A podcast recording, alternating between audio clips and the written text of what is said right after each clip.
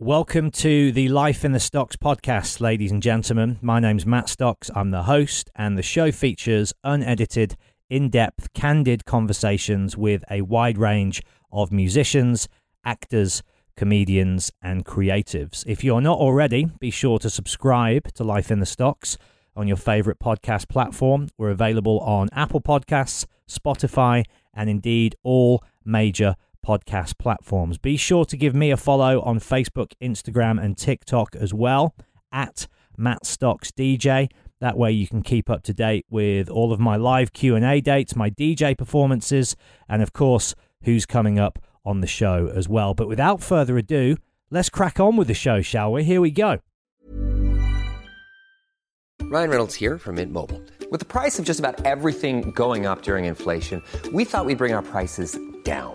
So to help us, we brought in a reverse auctioneer, which is apparently a thing. Mint Mobile unlimited premium wireless. Ready to get 30, 30, bit to get 30, bit to get 20, 20, 20, bit to get 20, 20, bit to get 15, 15, 15, 15 just 15 bucks a month. So, Give it a try at mintmobile.com slash switch. $45 upfront for three months plus taxes and fees. Promo rate for new customers for limited time. Unlimited more than 40 gigabytes per month. Slows. Full terms at mintmobile.com. Ever catch yourself eating the same flavorless dinner three days in a row? Dreaming of something better? Well, HelloFresh is your guilt-free dream come true, baby. It's me, Keke Palmer. Let's wake up those taste buds with hot, juicy pecan-crusted chicken or garlic butter shrimp scampi. Mm. Hello Fresh. Stop dreaming of all the delicious possibilities and dig in at HelloFresh.com. Let's get this dinner party started.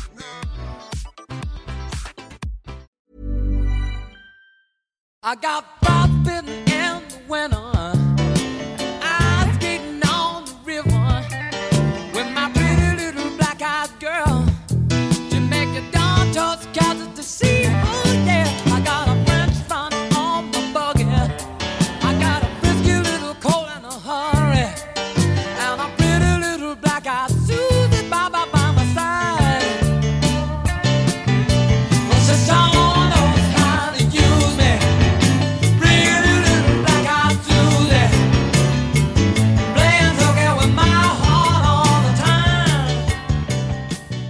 Let's roll. Uh, I want to ask you about the origin of your amazing name, first of all. Do you know about the history of the ruffle? Uh, no, not really. Um, I assume it's French. Right. Uh, It's a great showbiz name. It's, I'm assuming it's your it's my your birth name. name. Yeah, yeah, yeah, it's my real name. So no changes needed there. No, people say that to me, but I never realised it was sort of a good stage name. Yeah, it's a It great didn't- stage name. Yeah, I guess so. It just never really. It's just when it's your own name. Yeah, it's- yeah. doesn't You mean don't anything. look at it that way. Okay, my, my my dad's name is better. My dad's called Rolly Ruffell. Really, Rolly. Rolly. Incredible. Yeah, Rolly Ruffell. Short for Roland. No, Roy. Long Roy. for Roy. Right. Doesn't really make any sense. Long for Roy. Yeah. Uh, you grew up in Portsmouth, which is did. where a good friend of mine is from, Stephen Hill. I don't know whether you know him. He used to dabble in stand up for a couple of years, about 10 years ago, but he talks very, Right. very fondly of old Pompey. Did, Yeah. did you have a good time growing up there? Um, there's things about it that I like and things I don't like. I, when I was growing up there, I found it to be. I think it can be a little bit inward looking. Uh huh. Um, politically, I'm not really on board with a lot of. Uh, Is it a bit of a Brexit stronghold, is it? Yeah. Yeah? yeah, yeah, quite conservative. Right, right. Um, but like working class conservative. Uh huh. Uh, Flags hanging out of windows, that kind of thing? s- in some areas. Yeah, yeah, yeah. Yeah, uh, which isn't my vibe. No. Um, but yeah, it's all right. It's. I mean, it's like anywhere. There's good and bad. There's Yeah. parts of it that are lovely. You know, the seafront and the beach, really nice, and there's really lovely parts of it. And then there are really rough parts of it that you don't want to. There are, are there? Yeah. Right. Oh yeah. Oh, yeah. Oh yeah. So when you were growing up, were you like a happy kid? Did you have a lot of pa- like friends? No, I was a bit of an. Well, I think a kid, yeah. When I was like at primary school, I was uh, pretty good. Uh, had like mates and everything was pretty fine. Did you When it- enjoy school itself? No, mum said that she took me, and afterwards, I said, um, like, took me on the first day, and I went for a couple of days, and then afterwards, I was like, yeah, I'm not going to do that anymore. She's like, "You kinda have "Oh, to." Yeah, you have to for like, you know, the next The like next 15 decade. years. Yeah, exactly. um, or yeah, 13 years. So, uh, yeah, I wasn't a massive fan of school. Uh, certainly, secondary school, I hated. Really? Yeah, I didn't get on. I didn't. I didn't like the school. I didn't like the teachers. Um, Well, it's didn't- amazing that that clip uh, you know the famous viral one of yours has done something mad like 21 million. Yeah, it's really views now. weird. Yeah, and it's just a r- true story about Yeah. me and being a pain in the ass at And school. thank God for your dad because he kind of makes my dad, my, my dad makes the punchline, which he does. You know, which he's he's lent me a punchline or two over the years. Um, but yeah, that clip. There's a couple of clips from that's from like a special I did from the BBC, for the BBC rather, and that's uh, there's a few clips. One of them's on like 11 million. That one's on 20 something million. It's sort of weird. 21 as of today. I saw. Was it? Yeah. Yeah, that's mad. Because when it was like at one million, I was like texting my agent like, "This clip's got to a million. That's yeah, fully mad." stoked. And, And then now- the numbers become so big that it's unfathomable, isn't it? You can't even wrap your head know what that it. means. Yeah, and like there's so many comments which I'm like, obviously I'm not going to start looking at them because that's where like madness lies. Right. Um, but Does stuff like that boost your career in the way that you think that it would? Because we very much live in this bite-sized content world now, right? Where Yeah. the slightest little thing can go completely viral. But then I do wonder if it does have a return. Like, are a large percentage of those 21 people, 21 million, sorry, 21 would be a, a yeah, less viral sadder. video. Yeah, that'd be a much. Are they then coming to your shows, buying tickets, following you online? Like, do you see a, a notable surge after something like that? I think that the Facebook views and clips, because the the people that uh, sort of my my agency very clever with all that sort of thing, and so there's always like a link to buy tickets. Yeah, right. Yeah, yeah. yeah. And so it's about sort of streamlining an audience. How many of those people watch a clip and then buy tickets, I don't know. But I always try and keep my ticket prices pretty low so that I'm never pricing people out. So it feels like my last tour was like 12 quid for a two hour long show with support, you know, like it's proper night out. And um, yeah, I'm not sure. I'm not sure. I think, I mean, I think once upon a time, you know, you'd do like live at the Apollo, and and obviously this predates a lot of like the internet clip stuff. But Yeah. you do love the Apollo, and you know, it's a clear stepping stone. millions and millions would watch it live. You know, not that it's shot live, but I mean, when it goes out on, on the time that it goes out, obviously catch up and stuff didn't exist, other than when you do it with your own VHS. And and then there would be like massive spikes in their ticket sales. Like I know comedians who are, you know, 10, 15 years older than me or longer in the game than me, let's say, who did their Apollos then, you know, it would have, you know, their ne- their tour would then sell out. Yeah. You could sell a whole sh- tour, you know, a 50, 60 date tour just off of doing Live at the Apollo, which is what, like an eight minute set. Whereas now you've got to be so like Apollo, Mock the Week, 8 out of 10 cats Omnipresent. the Dave shows, you know, like all of the different things you've got to be like, and, and then you've got to be online. And are you on Twitter? And are you funny on Twitter? And what's happening on your Instagram? And are you funny on Instagram? And what are you selling? And what's your thing? And who are you trying to? And it is a bit. Like, there's some people that are really good at it. There's some people that are a bit cringe at it, and you've sort of got to find that level of being. You know, I'm trying to be funny because I'm trying to sell you tickets to my show, but at the same time, you not don't being want- too grabby. yeah, Yeah. it's really hard because I think as a comic and certainly the sort of stand up that I do, it's really conversational. It's like I'm sort of friendly and I'm not. I don't know. I'm not trying to like beat you over the head. With, yeah, and you're not like above the audience. No, like a no Jimmy way. Carr type, who I love, Yeah. but he's very much like, Oh no, no, no. I'm not one of you. yeah, no, I'm very much. I mean, I'm the, and like the reason I sort of love doing my tour shows and the reason that um, it's such a joy to tour is that my audience is hugely diverse, and um, I like to think that anyone can come to my tour show and have a brilliant night, and no one's ever picked on, and like I'm always the biggest joke in the room. Everything always comes down to me or something I've done. And that's the sort of stand up that I like. That's that's the sort of stand up that I'm inspired by. And there are loads of other types of stand ups that exist. And you know, all of them are valid valid and all of them have their place. But for me, that's the sort of stuff I like. Who were your heroes and inspirations early on? Uh, Alan Carr would definitely be one. I have watched Tooth Fairy more than any other DVD. That's his debut DVD, which I just loved. Um, and you did a big tour with him. I did, right? Jerry. I opened for him on tour, which was amazing because I, I was a massive fan of his before I was a stand-up. So it was a huge thing to be asked to then go on the road with him, which was lovely. Was that Uh, one of the first big ones that you did, or had you yeah, done a couple I'd by done. that point? I'd done sort of Josh Widdicombe by that point. Maybe a few dates with Rom, Romesh, Ranganathan, but um, they weren't as big as they are now. So sort of, I started supporting Josh during his first tour. So the first date that we did together was maybe like 120 people, whereas now, you know, I'm doing some of Josh's upcoming tour, and it'll be thousand and a half, like 2,000.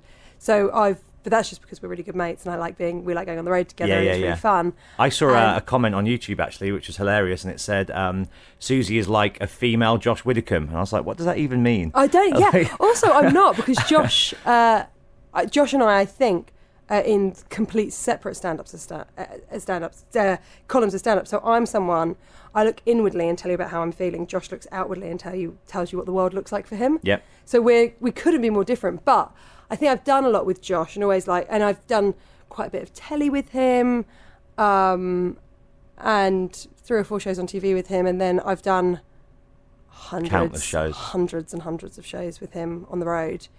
Um, but you know, I like being compared to Josh. I love him. Um, but back to your earlier question of comedians that inspired me. I mean, I think that there's just so many. I mean, really, uh, like Alan was sort of before I'd even started stand up, and I'd seen Lee Evans when I was a teenager, and I just remember thinking, how is this small man making thousands of people laugh? It was completely. I, I thought it was the, the cleverest thing I'd ever seen, and I, and I, you know, I still think stand-ups. You know, when someone gets it really right, I think it's incredible. Um, It's a powerful experience. It must be commanding a room in that way without any backing or support, just It's your really raw soul personality. Well, that's why it's so. I mean, that's why it's so. Uh, doing it is so amazing, and that is why the stakes are so high. Because when it's amazing, it's incredible. Like you know, uh, I did live at the Apollo last year. It was probably my favourite gig of the year. Um, it was um, obviously it's packed. It's like the Apollo. Yeah. Uh, three and a half thousand people. I, I was on with uh, Kerry Godliman, who's a really good friend of mine. She was hosting the show. So I had been with her all day. Felicity Ward was on the early show, another really good friend of mine. So I'd, it felt like a really fun day where I was with people that I really liked. I didn't have too much time in my dressing room by myself to get nervous so you're distracted from the pressure. distracted. I knew the makeup ladies because they'd done my makeup before for other TV shows. So there was all everything was. It just felt fun. I was having a laugh all day, and then I had this sort of dreamy gig, um, which was just amazing. And when you, yeah, when you hear three and a half thousand people laugh all at the same time, and they're lit when you do live the Apollo as well. So normally when you're in a comedy club, it's very dark. Uh, Is but- that just so they can get the reactions for TV? yeah, of course. Yeah, yeah, yeah, exactly. So, um, the so you can see them. Yeah, yeah. So you know if you're not having a great time. And people had warned me of that. Like, you know, there might be people that like get up and go to the toilet, or there might be people that move around and in. Are they a paying audience, or are they there as No, they're like um, competition winners? Sort of? no, no, no. It's like SRO, the people that like give out free tickets for all TV shows. So no one ever pays to watch telly being Right. recorded. Um, you've just got to like sign up on a list and queue from really early, and you get in. Um, but I could I could see my girlfriend, which was really weird, and Oh, she was like, I don't know, like she was she wasn't in the first bank of seats. She was behind like the the like the little walkway area, and there's a new bank of seats, and she wasn't even in the first couple of rows of that. So I was like, you can really see everyone, and and and you know the reaction was great, and I you know the wind was blowing in my favour that night, and I had a really special gig. And when yeah, when you make that many people laugh at the same time, it's it's like magic, and I and I and I love it, and I think that's why, you know, I'm doing lots of other bits and pieces, and I've always had an interest in doing stuff outside of stand up, but I don't think I could ever move that far away from stand up because I just love it. because of the addiction to the. Yeah, and it's just it's like nothing feeling. else. Like so today, I've been working on my new show, which I'm taking up to Edinburgh.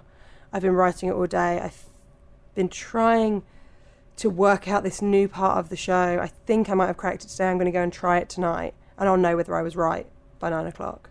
And there's and I, there's very few jobs that are like that. If you're a musician, you have to put it, the sound all together, and you got to get the band together. And unless you're someone that's like you know gigging about as a musician, but you know, just to go, oh, I did, I wrote that today, and I'm going to find out if it works tonight. There's nothing quite as, as It's quick what's the as that. immediacy of the reaction Yeah. as well, right? Yeah. And also, you're the writer, the director, the performer. Yeah. You're every element of the, the end product. Yeah, yeah, yeah. When I do, I I have a director for like a little for my Edinburgh shows for like the last maybe month and a half. She's a my friend Rose Johnson, who's like a really great actress and sketch performer as well, and she does a bit of stand up as well. And she's brilliant, and she basically just to give, just to have another eye. Yeah, yeah, yeah. because yeah. when yeah. you've got that pressure, Well, you're so in it, aren't you? It can be hard sometimes to and be also, objective. Sometimes it's hard to. You will think you've told the audience something, and she'll be like, "You didn't mention that." Be like, "I'm sure I did," and she'll be like, "You didn't." Is And adrenaline can- a part of that? Yeah, yeah, 'Cause I you're guess in that so. buzz, buzz yeah, zone. I think so. And it's you know it is the the the riding of the waves, and sometimes it's nice to have. And a lot of people have that for their Edinburgh shows or for their tour shows. They'll have a director just to just to get another pair of eyes on it. Because you're absolutely right. Like I write all my own stuff, and obviously I'm the only one up there, and um, you know the pressure's huge to get it right. And it means that when you smash it, it's amazing because you're like, look at what I've done. When you die on your ass, it's awful because you're like, look what I've done. Well, I was going to ask you on the flip side: is that the most yeah. devastating of feelings, or do you kind of take those losses as part of the experience and build on them? And I mean, it's never nice. Anyone like there are people that are like, oh, you know, I, I, I you know, I I, bombed can and it's die fine. with grace. Yeah. yeah. I, I, I mean, it's awful having a bad gig. It's not. It's awful. It's dreadful. And like you know, I've had shows in Edinburgh.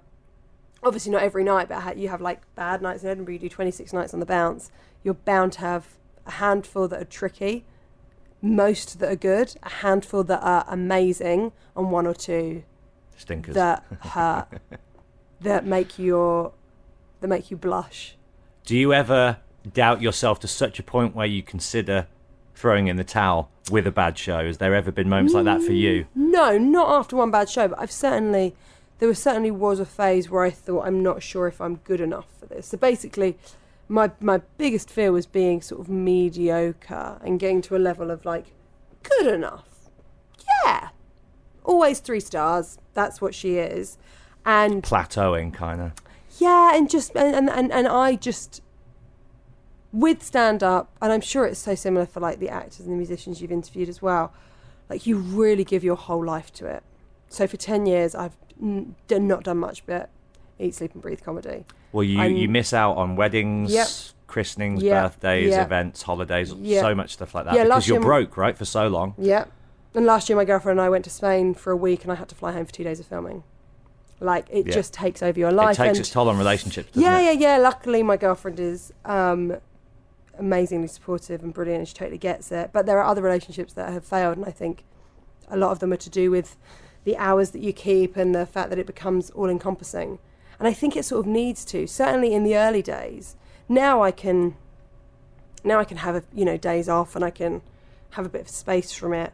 But certainly when you're you know one of, you know, 15 open spots that both that want to get on the, the bill tonight and there's only eight spots you've got to turn up early and you've got to wait until 11 and you've got to to get your five minute set and you know everyone does that um, but there were i did a couple of edinburgh shows. They both were fine. Not that interest not no one was blown away by them. No one tore them apart. That was sort of where i was at. I did a tour with romesh. Rom was killing it every night. I was having good enough gigs but nothing exciting. And after that, I sort of thought, oh, I'm not sure that I'm ever going to be as good as Romesh or Josh. And I'm not sure if I have the tenacity or the skill to carry on doing it. And I thought then that was that was in probably like 2014. Yeah, about 2014, 2015, where I thought, do you know what? I'm not I'm not sure that I can keep on doing this because it's it's taking over every part of my life. And as you say, like I'm missing out on other parts of my life. And I don't want to do all of that to be someone that's on the circuit for the rest of their life. And there's nothing wrong with being on the circuit. Circuit gigs are amazing. I've loved circuit gigs. You know, there's clubs that I still love playing. But it's hardcore, isn't it? Yeah, and I know that, like, you know, at some point I want to become a mother, and at some point, you know, I want to have a family and settle down. And I just knew that that sort of road life, I don't, you know, I'm quite happy doing it now. Um, and I love doing it for the tour, and it's slightly different when you're on the road, but it's because you're doing your own thing rather than being part of a mixed bill. Yeah. Um, but I just knew that sort of wasn't what I wanted because I know that I want all those other things in my life, and I knew that I didn't want to be, you know, 45 and still obsessed with stand up. You know, I, I I think I'll be obsessed with it to a degree, but I knew that that wasn't what I really wanted, and so I thought, I'll write another Edinburgh show. I'll see. I'll try and be a bit more honest. I'll try and do some talk about something I haven't talked about before, which was sort of my working class heritage, which is never really something that I'd I'd sort of hinted at on stage, but I'd never really dissected. And then in I think 2017, no, it must be must be 2016. That's right. I took up a show called Common, and all of a sudden there was a shift and um, Is that, do you think, because you were opening up and revealing Yeah. more of yourself? Yeah, I think so. And I think I have, was just more experienced as a stand up. Some people start and they're great at the beginning. I was someone that was great at performing. My writing wasn't amazing.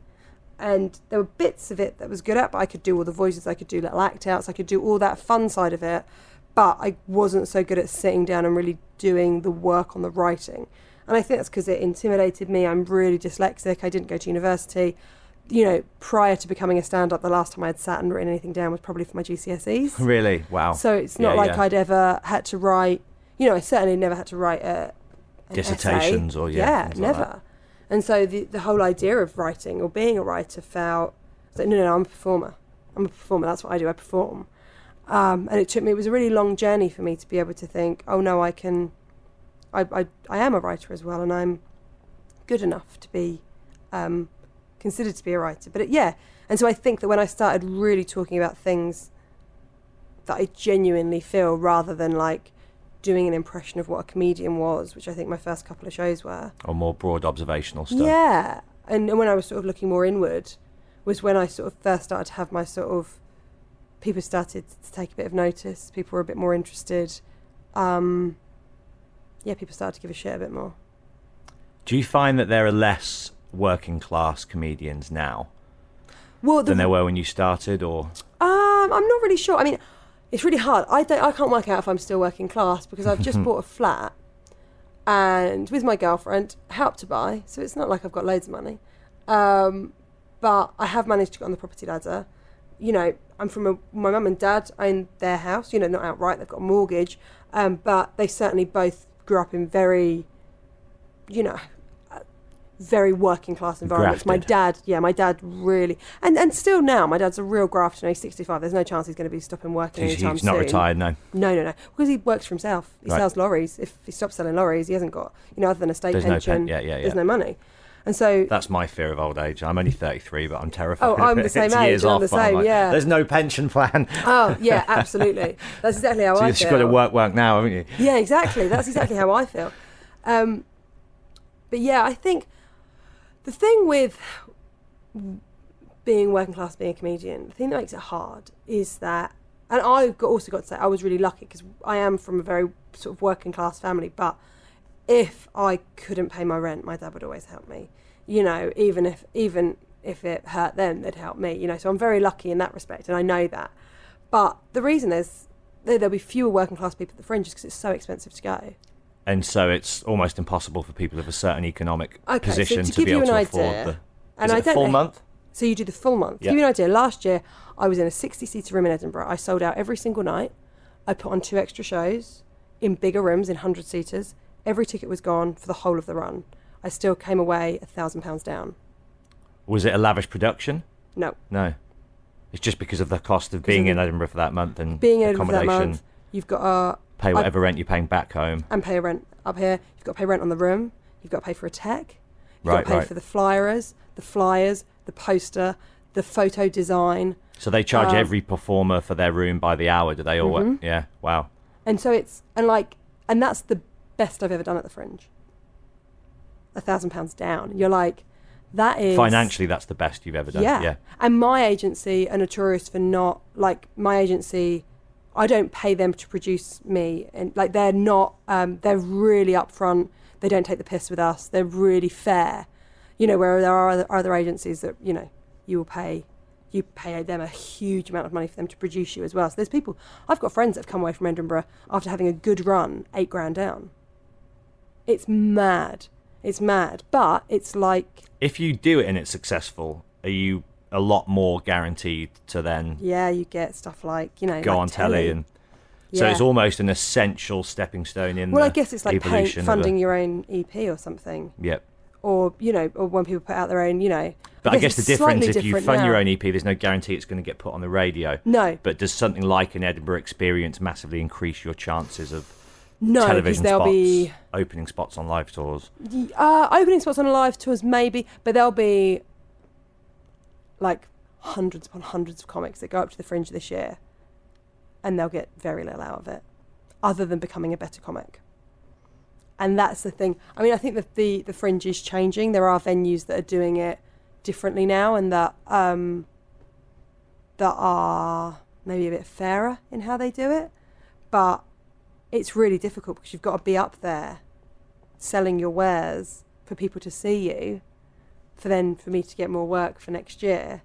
So it's like this constant. Is there a fear that if you don't go up there, you're going to miss out as well? Do you Like, get I that think- kind of? I think this year I probably c- could have not gone because I've got enough sort of telly and bits and bobs in the diary to keep me busy.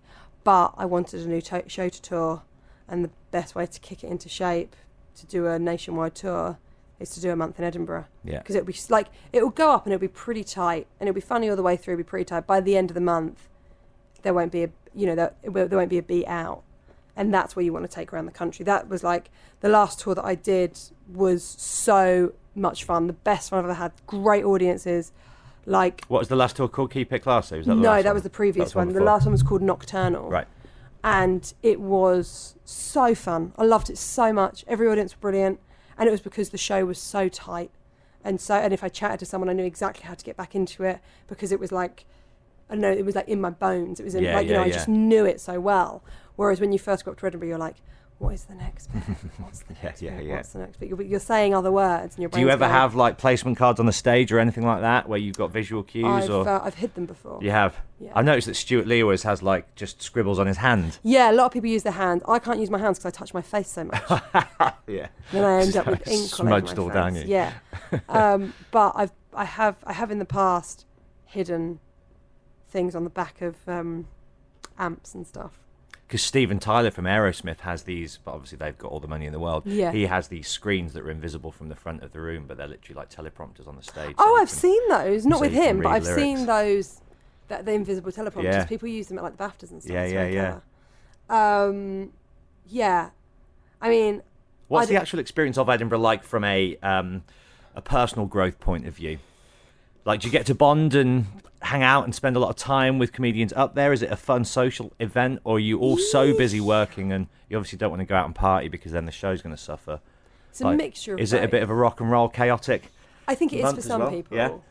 N- not. I think I'm a bit boring Right, because professional, Susie, Well, professional. Yeah, and like, I like you know I've got some comedy mates like who I'm living with this year, Rosie Jones, Jenny Bede, both brilliant, both really good friends. I've got a bunch of friends up there this year actually that I really really love. That would be really great to hang out with, but you know I don't feel the need to go out every night. I've got friends in London, like I've got my friends who are non-comedy people or who are comedy people that won't be at the Fringe. Um, and it, you know there, there'll be a few nights where I'll go out, but then if you get drunk, you feel hungover the next day. Yeah. You don't feel as good a day. Is there anything worse than doing stand up hungover? I imagine it would be pretty. Pretty yeah, punishing. it's pretty punishing, yeah. Especially because I'm really physical. It's not like I just put the mic in the stand and talk. Yeah. I'm like running about all over the place, and so like it's. um I mean, it is a bit of a trade fair, and it is, a, and like you know, and I know that I've other comedians have said to me before in Edinburgh, "God, you're boring here." Really? Yeah, but I Not just on the stage, hopefully. no, not on stage. But I Yeah. just think, oh, it's so expensive to go, and I put, you know, if you've got a great audience, and you're not great that night, then it's really your fault. Yeah. And I also think, you know, there's, you know, people don't have loads of money, and if people are paying twelve quid to come and see you, you got wanna bring the, the show. best, yeah. yeah, you got to bring it.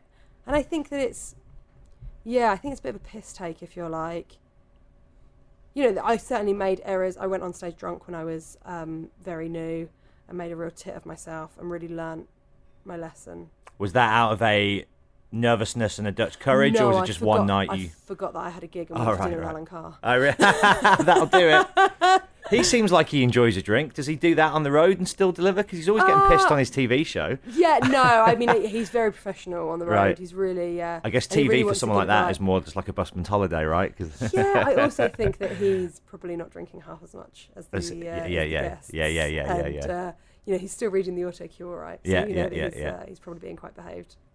I love Alan Carr. What a man. Um, so when you moved Brilliant to London, when you initially moved to London, Yeah. uh, are you at home right away? Is it a daunting new scenario? Is Oh, it an eye-opening new environment? Because coming from somewhere like Portsmouth to London, at what age was it? At 18? Yeah, I was at 18. I came up to go to drama school, which I loved. Um, it was everything I wanted it to be. It was so exciting. It was you know, it was moving away to the big city. It was, I loved it. I mean, I lived in a really rough flat in Tooting. Like retrospectively, I'm like, why did I love it? We didn't have a. They made one of the the, the living room. They made the living room a bedroom, so our living room became like this hall area. like the landlord took the absolute piss. What a get! Like taking how money many off people can we students. pile in yeah, there, yeah. exactly. And I mean, I'll tell you what dates it. My rent was three hundred and sixty pounds a month. Uh, that'll date it. Uh, in Tooting, but I just loved it. Or I was I was surrounded by people that were into theatre, like I, I was and I, I still am, and into acting and into, and were a bit different and a bit quirky like me. And it was probably the. F- I'd had experiences when I'd been in like drama clubs and things as a kid, but it was the first time I remember after like a term driving home and just feeling like, oh, there's people like me. Like you found your like- place in the world almost. Yeah, yeah, and just going home for Christmas and having a lovely time, but c- couldn't wait to get back. And I just loved it, and I still love London. Like Portsmouth is home because that's where my family are, and um, and, and I, you know, I'm really close to my family. I've got a lovely family, but London is it still feels like it's mine, and it still feels exciting. Like the other day, I was I was doing a show. I was doing I was doing a show in Brighton, but I had a meeting in Soho, and I had like an hour to get to get to London Bridge for my train. So I like walked through the Strand, down over um, Waterloo Bridge, and you know the view both sides is And great. that never gets old, does it? No, that's the thing. And even though it was raining, because it's you know, London. London, it just still felt. I don't know. It feels special, and it feels like the kind of place where anything can happen, and it do, and it still feels like a place where, you know, I know that we've seen some quite troubling things on in the media lately, and you know, especially some homophobic stuff and stuff happening in London, which I find especially upsetting. The, the, the bus story. Yeah, the bus story, but uh, there's you know there's story, there's horrible stories like that every week. Unfortunately, it just happened that, that that one got picked up. You know, and unfortunately, it happens a lot more to, to men, um, and um, not a lot more. I don't know that for a fact. What's that? That might be bollocks. But I've seen a lot more stories about that happening to men on public transport. But it, I refuse to allow to think that sort of bigots own this place. It, for me, it feels somewhere where it is super inclusive and it is, um, and oh, it's people an are welcome. incredibly diverse place. Yeah, mean, and I you, love- You walk along the street and you just see a rainbow of just characters. Yeah, and exactly. Individuals and And I think that's why London always felt exciting for me because it felt like a place where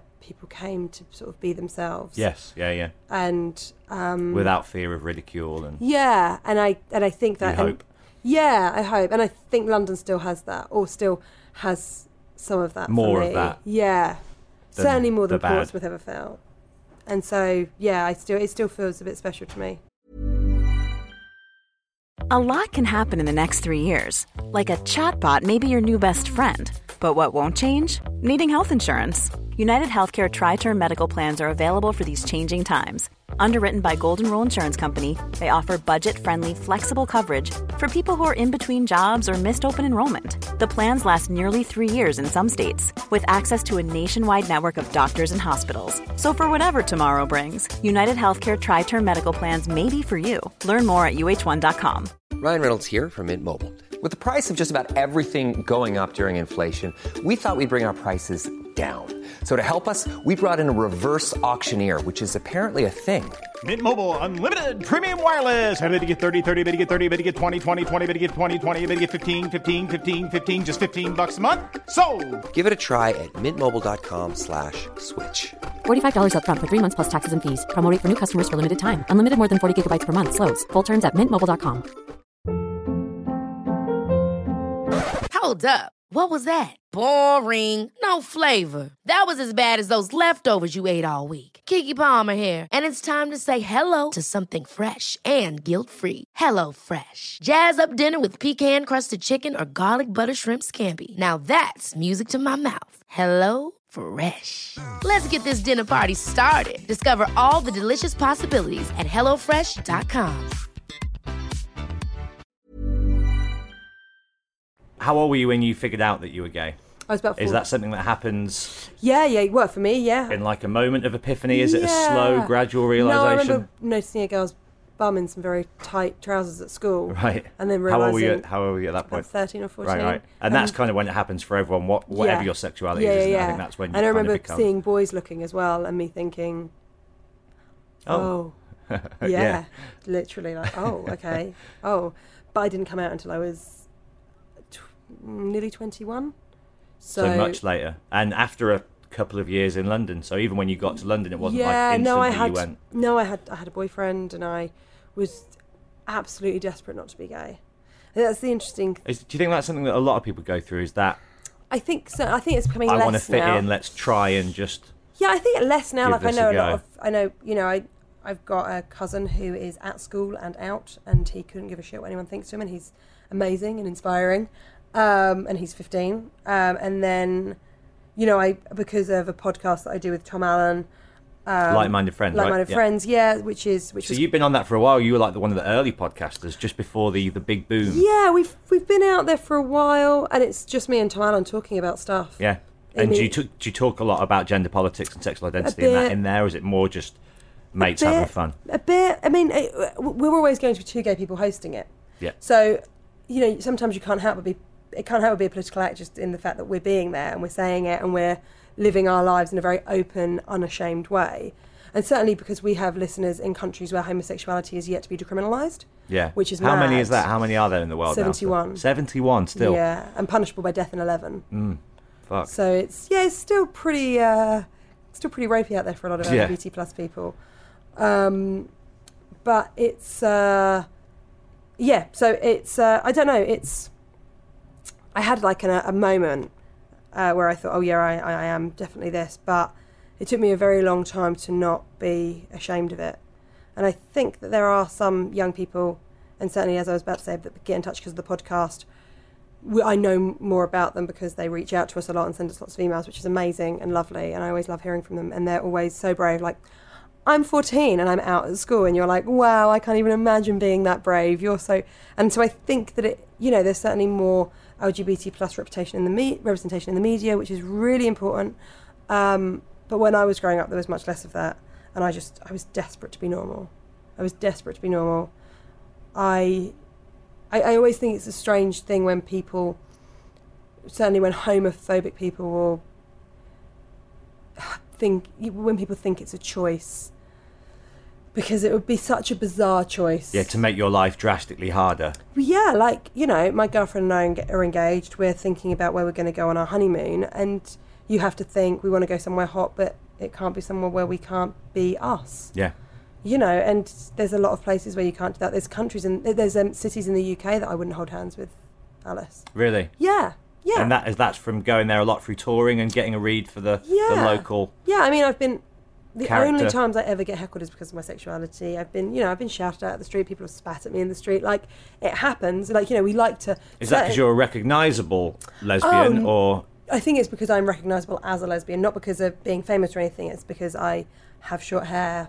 I don't necessarily. I always have makeup on, but I sort of I'm not. I don't necessarily dress hugely femininely. I'm sort of androgynous in how I like to present myself. Um, so that I- happens a lot? Does it people who don't know that you definitely are, but assume that you are, shout horrible stuff at you? Well, not a lot. A lot would be. Um, I think it happens. You know, there are a lot of other people that But it- receive uh, a well, more, but it- but it even once has- is too much, right? Yeah, it happens. Um, and you know, it's never nice. Or like, you know, you'll get people giving you dirty looks or um, you know, that it's impossible to um, I don't know. It, it's difficult because I live in this sort of media bubble of London and all of my friends are very, you know, open-minded and- and, left, yeah. And you sort of Well, forget that that, was what the I guess the, the surprise of Brexit for a lot of people, wasn't it? Was people don't think that way. Yeah, of course. I'm from Birmingham, and I go back to Birmingham all the time, and I love Birmingham, and that's Yeah. my home. And there's certainly a very strong working class flag out the window element in a lot of Birmingham suburbs, even though it's got so many people of you know different ethnicities and religions living yeah. there. There's no real integration in the same way that there is in London, and Mm. and my little town, Solihull, was I think a massive stronghold for, for Brexit. and- yeah. It's really yeah, it's really, but people who don't leave London don't necessarily see that, do they? So they Yeah. just assume that everyone. And I think the internet's a big part of that as well, isn't it? A lot of Well, people just who- delete their school friends who Yeah. might be, you know, inclined to say racist or homophobic Yeah. things. So they just think, oh, out of sight, out of mind. Yeah, and like I mean, talking talking of Birmingham, you know the the diversity is obviously a fantastic thing, but then like you know the no outsiders thing that happened at the Parkfield School that started in Birmingham also happened in other schools. It also wasn't just people um, that were uh, you know fo- following the Islamic faith. It was also Catholic people and people uh, you know from all sorts of religion that didn't want their children to be taught that gay people existed, and that became a, a, a massive thing uh, sort of f- from uh, that I saw from like my friends and my friendship group and people, you know, and, and with the girls, what we were saying about being attacked on the bus, you you know, people go, oh my god, I can't believe people think like this. I can't believe people feel like this, and it's like, yeah, it is. You know that that doesn't. Unfortunately, it doesn't surprise me that people were protesting outside of a school to say that children, I don't want my child to know that gay people exist. Because what they are protesting, really, what that is really saying is, I hope my kid's not gay. That's oh, what it's that is openly saying that, isn't it? Yeah. openly saying that. And that Because there's something inherently wrong with that. Exactly. Or evil, even yeah, worse. exactly. And that you know, whilst things are getting better for LGBT people, it's impossible not to see that and feel you know, imagine if you were 15 and you lived down the road from that school and you had just worked out that you were gay and you just worked out that you fancied, you know, her rather than him or him rather than her and you went past that every day or you saw that in the news every day, you saw your parents talking about that every day. what that does to it- a young kid's psyche, yeah. I mean, I mean, it's so damaging. It's so, so damaging in a way that I think. Um, I've, I mean, I've described this before on podcasts. I'm sorry if anyone's listening. I'm repeating myself, but I felt until I was like, I'm 33 now, same as you, and I feel like until I was about 30, I wore a backpack of shame. Every day it was heavy because I was so. I was, I, I, I was still, I still held so much shame around my gayness. And I was up on stage and I was being out and I was loud and I was proud about it. But really, I still had quite a lot of internalized homophobia that I had, that I was yet to deal with. That, that I had that I have done so in the, the last few years, and it all comes down to how I thought about myself as a teenager and how much shame and disgust I found I felt around my sexuality because of how much shame and disgust society was telling me to have. And unfor- and like you know you see things getting better and you think oh things are better now for gay people or for lgbt plus people and then you see things like that and you're like oh no that's putting some more shame in the backpack of those kids that um you know and so it's it is uh yeah it's it's still difficult i think i don't, I don't exactly know where the question started but i know i just kept talking There are no questions. Ah, that's fine just then. topics. Um, so, assumedly, you say that you're very close to your family. Yes. Assumedly, their response when you came out and told them was nothing but support and love. And Yeah, I think that they were a bit surprised. My mum didn't really know any gay people. Um, she knows lots of them now. um, she went to the it was Pride in Portsmouth last weekend, and I wasn't home, but she went to sort of stand on the street and clap while Nice. the while the while the march walked down, which I thought was brilliant. Um, yeah, I think my mum had moments of confusion. I think she had created an idea of what my life might look like. She also knew that I was going to experience homophobia, and I don't think any parent wants their child. I want to protect you from that. Yeah. Yeah, and so my mum did say, "Is it a phase? Are you sure it's not a phase? You're very young. How could you know?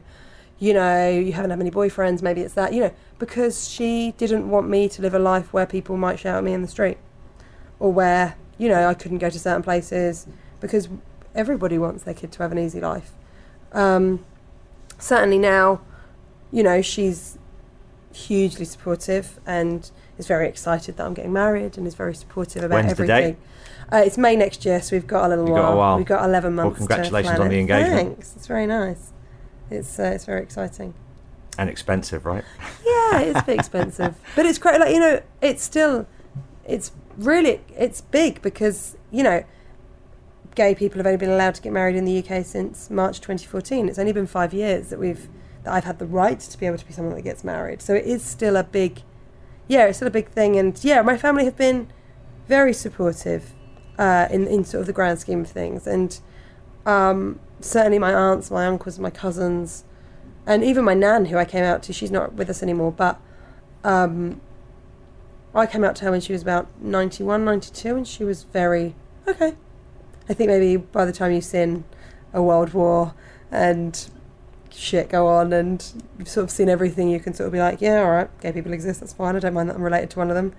Um, but yeah, I think that there's there's also a, a suggestion in sort of working class people that they might be, you know, homophobic or racist. But often I found that uh, working class people rub up against more different types of people than anyone else. If you live in a very middle class or even upper class world, the likelihood is you're only ever going to mix with people that are just like you. Yeah. Because they're university educated, probably white.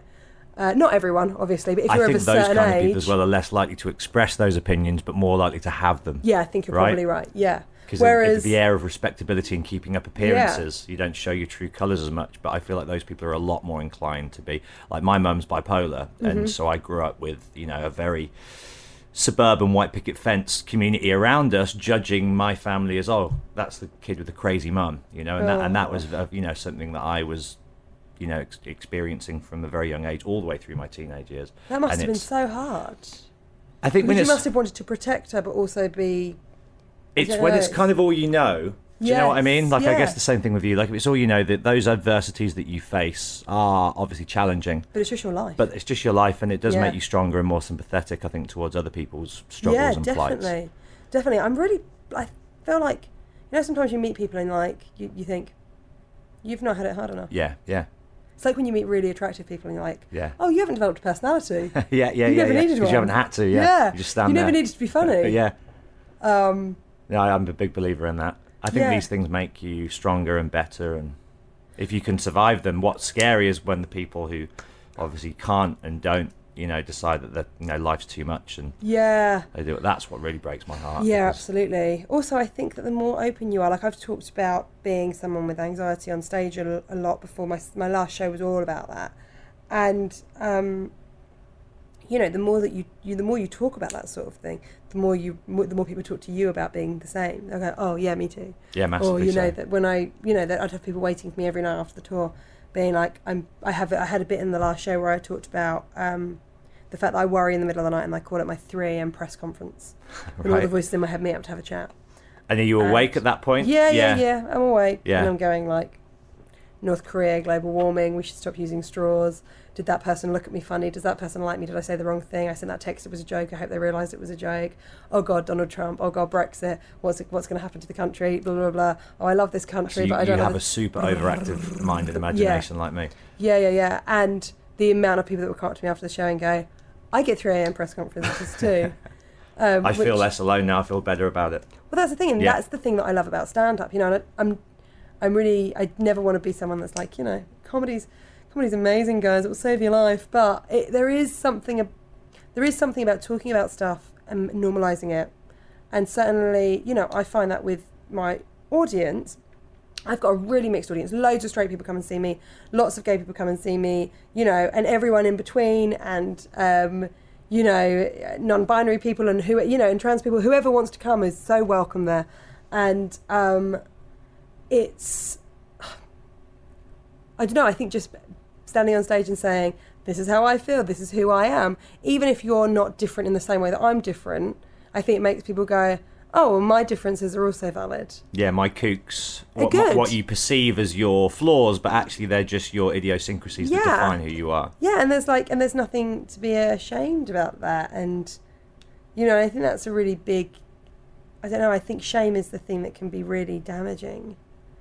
And I think like be, just being really open about that sort of stuff, um, you know, whether it's anxiety or depression or being a member of the LGBT community or, you know, whatever else it is, or being proud of your heritage or whatever it is. I think people stand up on stage and talk about things. I think it's great for everyone because you're hearing a different person's, you know, l- insight into the world. You're getting a little, you know, a little caption of what they are and what they believe, and uh, yeah, and I think it's just that's why I love stand up because, as you say, there was there's no one else writing it for you. It's unedited.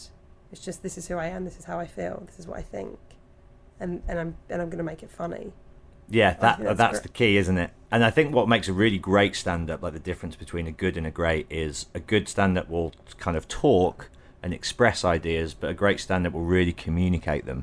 to an audience and they'll really make a connection and engage and change the way that the audience member perhaps thinks think and hopefully make them laugh as well. Yeah, I think you're right, and I think that you can you can change people's opinion through laughter. You know, I really think that you can um, you can really connect with people. But also, I think I've said this before, but I think laughter is so good for the soul. Yeah, it is. Well, So- it's a great form of therapy and healing, isn't it? yeah, As is crying, like yeah, yeah, yeah. has the same. Sitting in a room, laughing, really laughing at something. You know, it's whether it's you know whether it's in a comedy club or it's with your friends. You know, it's so great if you get a really good laugh out so much that you feel sort of exhausted by it. It's you're you feel great for the next few days. It's so good for you, and that's why I love stand up. And if I can, you know, I sometimes facilitate that for people. You know, when people will send me messages, you know, on Twitter, I saw Caesar Office Tour last night. I'm still laughing at lunchtime. I'm like, great, that's great. That, that's, the ultimate reward, right? Yeah, and it's nice doing the telly, and it's nice, you know, being able to afford, you know. How I'm- different is the telly stuff? Hitting my mic over there. Okay. The experience of it. Does it feel more controlled and staged and less unpredictable and It depends what you're doing. So I'm not. I'd be the last person to say that I'm like hugely experienced with TV. You know, I've done a fair bit of telly in the last couple of years. Previous to that, I hadn't really done any. Um, when you're doing stand up on telly, it's less loose because you're sort of working to a script. Yeah. And you also need to know that you can't say anything that would be like liable. yeah, yeah, yeah, yeah. and you can't do anything that's um, there's certain rude words that you absolutely cannot say. what are the rude words that you absolutely I cannot don't say on think you're allowed to say motherfucker or cunt. That they're the two, is I it? think so. Right. Yeah, I've said fuck before on telly. Just not with the mother in front of it. I don't think you're allowed to say, but maybe I've just assumed that. I don't know why I think that, but I feel like it's no motherfuckers, no cunts. Or maybe people can tweet in and find out, so we don't, so we don't have to. Google it. I'm sure, but, but I'm sure people will text in and be like, "Oh, so and so did," and so. But I'm sure there's different rules to different people. I'm sure Frankie Boyle have said, has said some terrible things, but What do you think about that? Can I ask you about that real quick? About uh, people who say things that are very offensive in the context of a joke, and then people who get offended go, "You can't say that." You know, say if someone's it's- making a joke about uh, a topic like rape, let's say. Yeah, I would. It's not for me. I, I'm not going to police what anybody says, but I wouldn't be the comedian making that joke. I, for you know, I can only really talk about what I do on stage. I think that a lot of people make jokes. Like I don't think that anyone's language should be policed. I also just think some things are a bit nasty and grubby, and I think they're a bit of a prick if Yeah. they do it Yeah, yeah. and I don't like it, and I don't really think it's stand up for me. But I also don't want to live in a society where someone says you can and can't say this. Yeah. Um, but I think that's the thing, isn't it? Is if you don't like that joke or that person, don't go see them. Yeah, Do you know what I mean? But Yeah. then you shouldn't be going, well, you shouldn't be allowed to say that because there are people out there who clearly do find that funny. But then it's like, what are the long term implications of that? I don't Yeah, know. It's, it's a multi layered argument, isn't it? yeah. I think that I think people should be careful. I think, you know, but I, look, I can only talk about what it is for me. For me, the idea of upsetting anyone by you know saying the wrong thing or being, you know, lazy with my language, using a punchline where I said something, you know, if I you know offended anyone. Unless I offended someone who was like some homophobic wanker, I'm Yeah, like, oh, yeah, yeah. I'd love to offend you, mate. I hope I offend you for the next fucking. I'll offend you until the cows come I do a whole special just yeah, exactly. But I really Well, like. about someone feeling discluded, right? Yeah, because I know what that feels like. Yeah. I know what it feels like to be discluded. I know what it feels like to feel like your Or opinion doesn't out. matter. Yeah, it's really rough. And so I think it's really important that for me, in my stand up, that it feels like everyone's welcome and no one should be made to feel silly. And, you know, I don't, you know, I'm not, I don't think I'm massively soft on stage, but I'm also not a huge fan of people that take the piss out of the audience. You know, I know some people love it. Some people sit in the front row because they like having the piss ripped out of them. But some people hate it. And I've seen, you know, comics do what I think is quite lazy work, sometimes quite hacky stuff. On the crowd. Yeah. Like, you know, two guys in check shirts going, oh, it's a bit broke back. It's like, okay, let's unpack that. Firstly, you're saying these two guys are gay. Then you're saying calling someone gay is an insult. Yeah. Yeah. this yeah. is so lazy. Yeah. This is bad comedy. Uh, that's what that is. And I and I really dislike that when people just pick on the front row. I think it's I think chatting to the front row, I think talking to them, I think if they say something funny, if they put you down a little bit, you can have a playful thing because then they've engaged with you And and, they've gone, I'm game. kind of and you go, yeah. great, you're game, let's play some back and forth. Great. But I think if you just point at someone and say something like nasty, I'm like, oh, fuck you. They've paid to watch you perform and you've, like, you get it less so, I think, with people of my generation, certainly the old guard of stand up. You get it much more with them. And every time I watch it, I just think, write a fucking joke. Yeah. Stop getting your gags off what someone's wearing. yeah. It's embarrassing. You're embarrassing yourself. Write a joke. you know, and uh, How do you deal with hecklers? Uh, Like if you had some fairly um, I mean, heckling happens so much less than people think it does. Really? Thinks it does. Yeah. I mean, I think it might happen. To Do you reckon it happens a lot more at places like the sort of Jongleurs where people are there for like a night out and they're drunk and you've got the one person Yeah, trying to show think- off and Yeah, and like I, you know, n- not so much. No, I never really played Jongleurs, but you know, there was a long period where I was in the clubs every weekend. Now it, it's much much less. Um, but you know, yeah, you'd have people say rude things, or you'd, you know, it would always be something homophobic. always. Always. Never just like you're a woman, it was always you're gay. Oh, occasionally you're a woman, But mainly, but mainly you're gay. And it would always be men. yeah. And then I'd always, ex- I'd, I'd often ask them to stand up, and then I'd explain the reasons to the audience why I wouldn't want to have sex with a man like them, and then they'd feel very silly, and then they'll never heckle anyone again. Amazing. So that's just the go to. That, it would always be something about me being gay, and I'd always just be like, right, okay, let's, okay, let me talk to you. What you do for a job? Okay, and you think that you're so brilliant that I should fancy someone like you. Okay, so let's go through, and then I can Yeah. be really nice. and then you make them laugh. Do you ever, do you ever have that? Yeah, and then you win them, laugh. over. And You make them laugh, and then you know there's little tricks that you can do. yeah, because them- ultimately you want to like shoot them down, but do it in a way that doesn't make you seem mean spirited. yeah. and But bring them they on heckle side. you, then then Fair game. well, yeah. I mean, Yeah. I've had that before when someone's heckled me, and I've gone, okay, let's do this, The and the gloves are audience off. start cheering. Yeah, and yeah, like, yeah. yeah. them apart. Tear 'em apart. it's like a bloodbath. Yeah. Um, but and you know there there certainly was a time where I would get a bit of a kick out of being able to take down a heckler. Yeah. Now I find it quite boring because I'm like I've prepared stuff that's much better than what I'm going to improvise about you. But um, yeah, I mean it doesn't. It's you know I'd only be nasty to someone if they bring that to Yeah, me, yeah, yeah. yeah.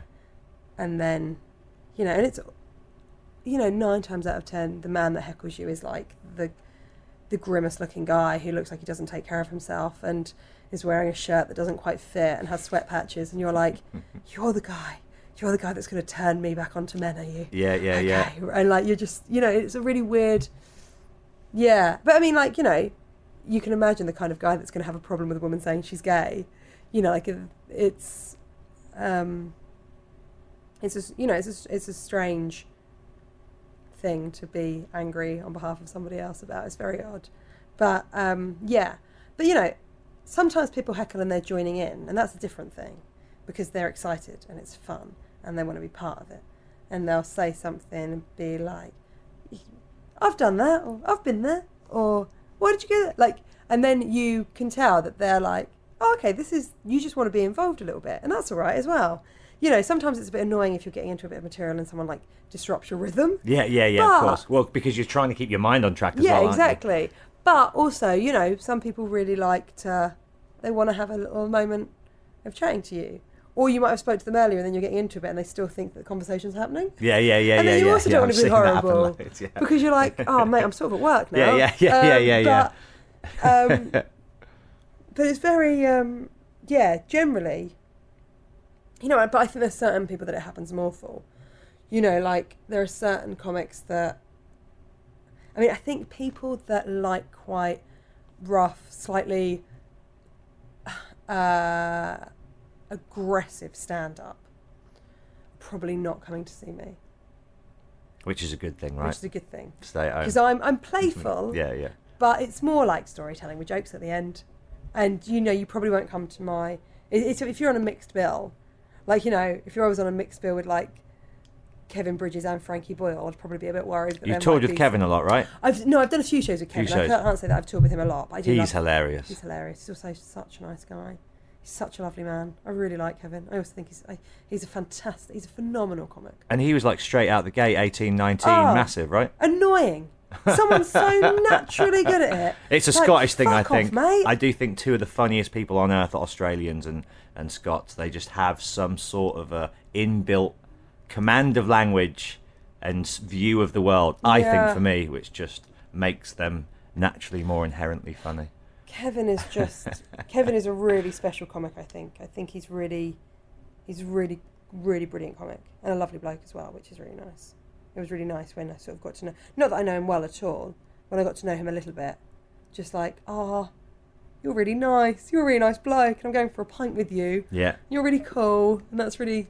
And he was, you know, again, someone that I, you know, he wasn't massive. He was like getting really big when I was like an open spot, and then at that time when I was like just watching everyone's special, well, DVDs then before the specials were happening, and I still pretty much watch. You know, I watch a lot of comedy, but I was watching everything. If someone was playing near me, you know, I knew if people were like doing drop-ins at the store or at Banana Cabaret or any of the other clubs, you know, I'd know I'd go down after my set. I can remember going and doing like two open mic gigs on a Saturday and then going and watching whoever was closing at the store just to watch, you know, because I just loved ev s all of it. I wanted all of it. I, Yeah. and, and because I think I was like, I was quite good at acting. I got into drama school. I was pretty good at it. But when I found stand up, I was like, oh, I could be good at this. You know, and, I, and then I had that. And you I had, can apply the, the tricks and the trades Yeah. that learned yeah, and then I had to a, act. Yeah, and I had a period where I was like, at the beginning, I was really good. I was better than I sort of should have been, and then I had like a crisis of confidence, and I was a bit shit for a bit, and I thought about giving up, and then I really worked hard, and I got good again. Um, but it's that, um, yeah, you sort of, you know, like you know, like musicians or anyone else, you sort of become obsessed by the craft. Yeah, yeah, yeah. And you're looking and trying to absorb as many different styles Yep. of performances as and possible. how do they do that? And oh god, and like you know, and there are club comics that are, um, that you know aren't necessarily famous people, but like I was working a little while ago with Ian Stone, who's been doing stand up forever since long before I, I was doing it, probably like twenty odd years, and he always has new material. He's always talking about stuff that happened like in the papers that day. He's got such a keen, quick brain that you just watch him going, "This is like." No one's stopping him down the street, but you're so phenomenal at what you do. You're so brilliant. You're, you're the best at this thing. 20 minutes a night talking about stuff that's happening in a live environment. You're so great.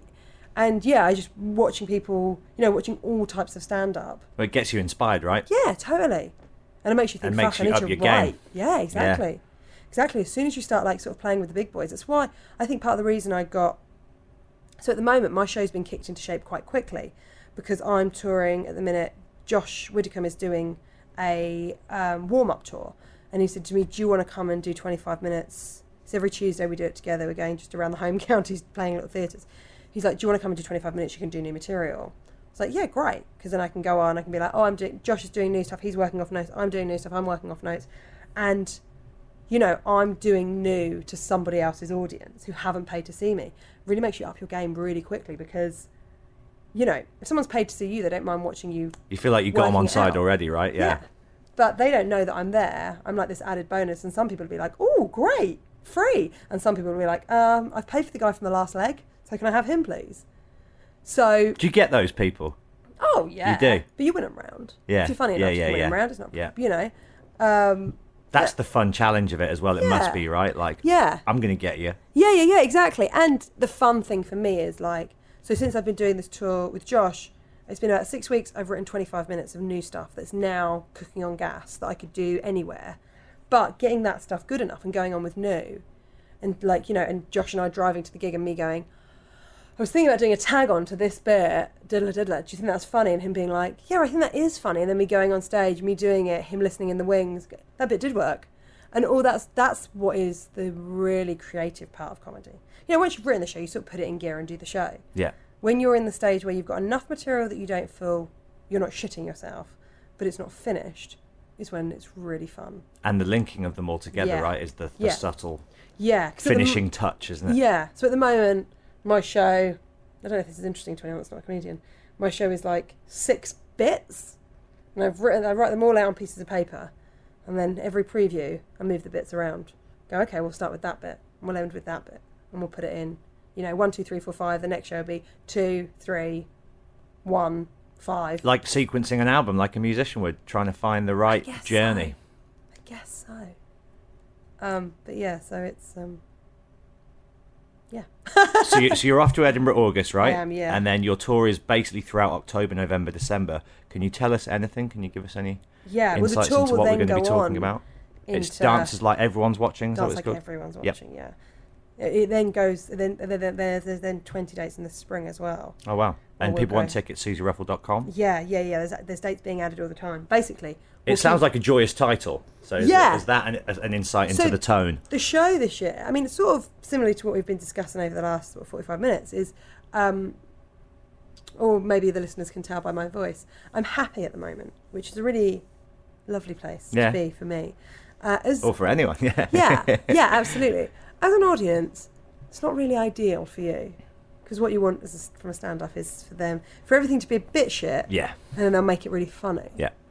And so this year's show is about whether you can be funny And happy. and happy. And do you need to suffer for your art? Like, do you need to be A bit down miserable. to be great? Yeah, but then I'm happy in myself. But then the world seems well, the to be world's on fire. yeah. And how much can you ignore that? And how much? so you definitely feel like you're seeps co- in. becoming more political, perhaps, or socio-political. Yeah, I think so. I mean, I think there's always it's you know being on stage with a microphone, being a woman, being gay. You know, it's you sort of can't help but feel like you're being slightly political by just being there. Yeah. Um, but yeah, I think uh, I've always been a little bit political. Am I being more political this year? I don't know. Maybe it's still being written. Right. It's still being written. It might change dramatically.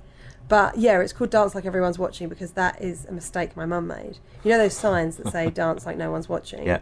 My mum thought it was dance like everyone's watching, which is a great indicator of who she is as a person. Yeah. And to my whole family. And it's gr- Which what a great like- title for a show.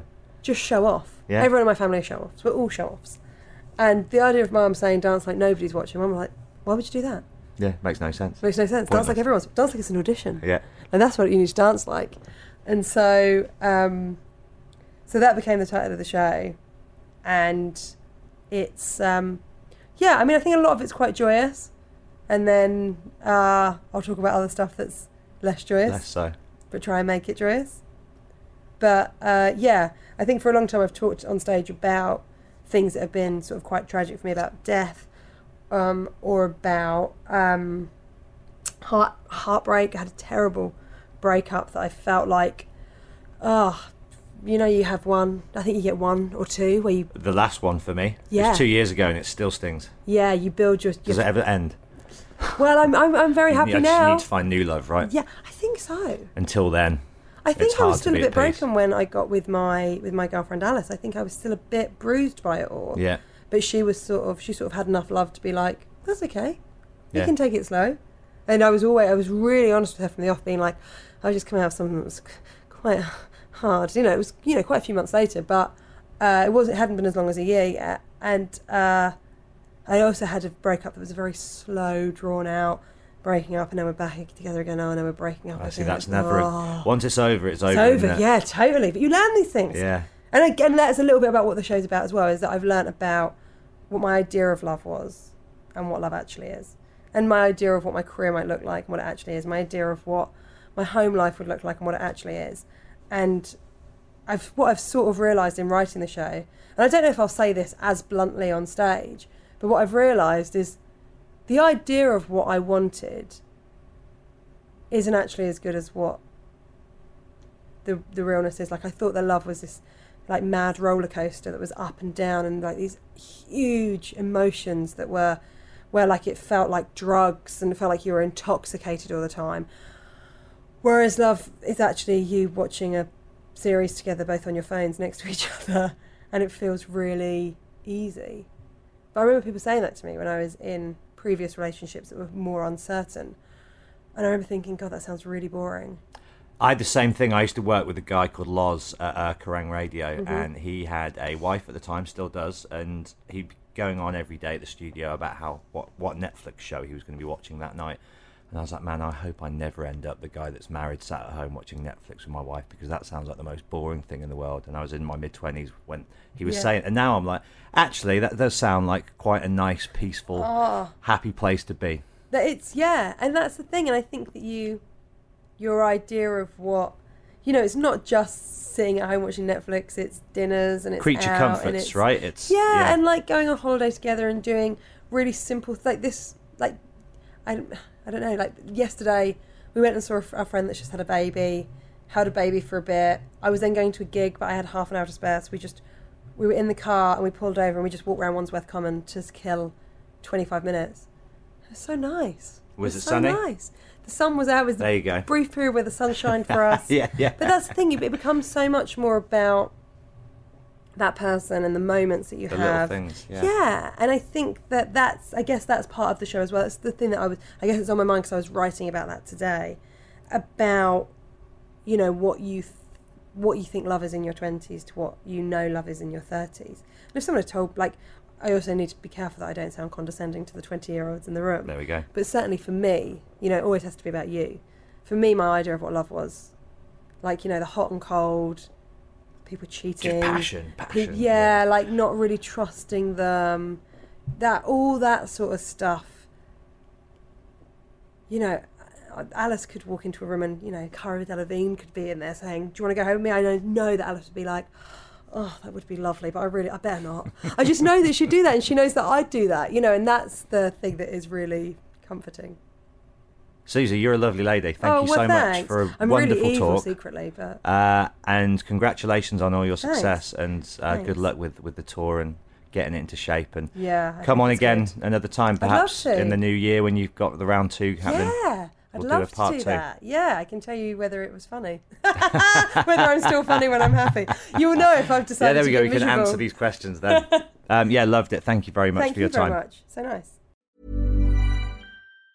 Planning for your next trip? Elevate your travel style with Quince. Quince has all the jet setting essentials you'll want for your next getaway, like European linen, premium luggage options, buttery soft Italian leather bags, and so much more. And it's all priced at 50 to 80% less than similar brands. Plus, Quince only works with factories that use safe and ethical manufacturing practices. Pack your bags with high-quality essentials you'll be wearing for vacations to come with Quince. Go to quince.com slash trip for free shipping and 365-day returns.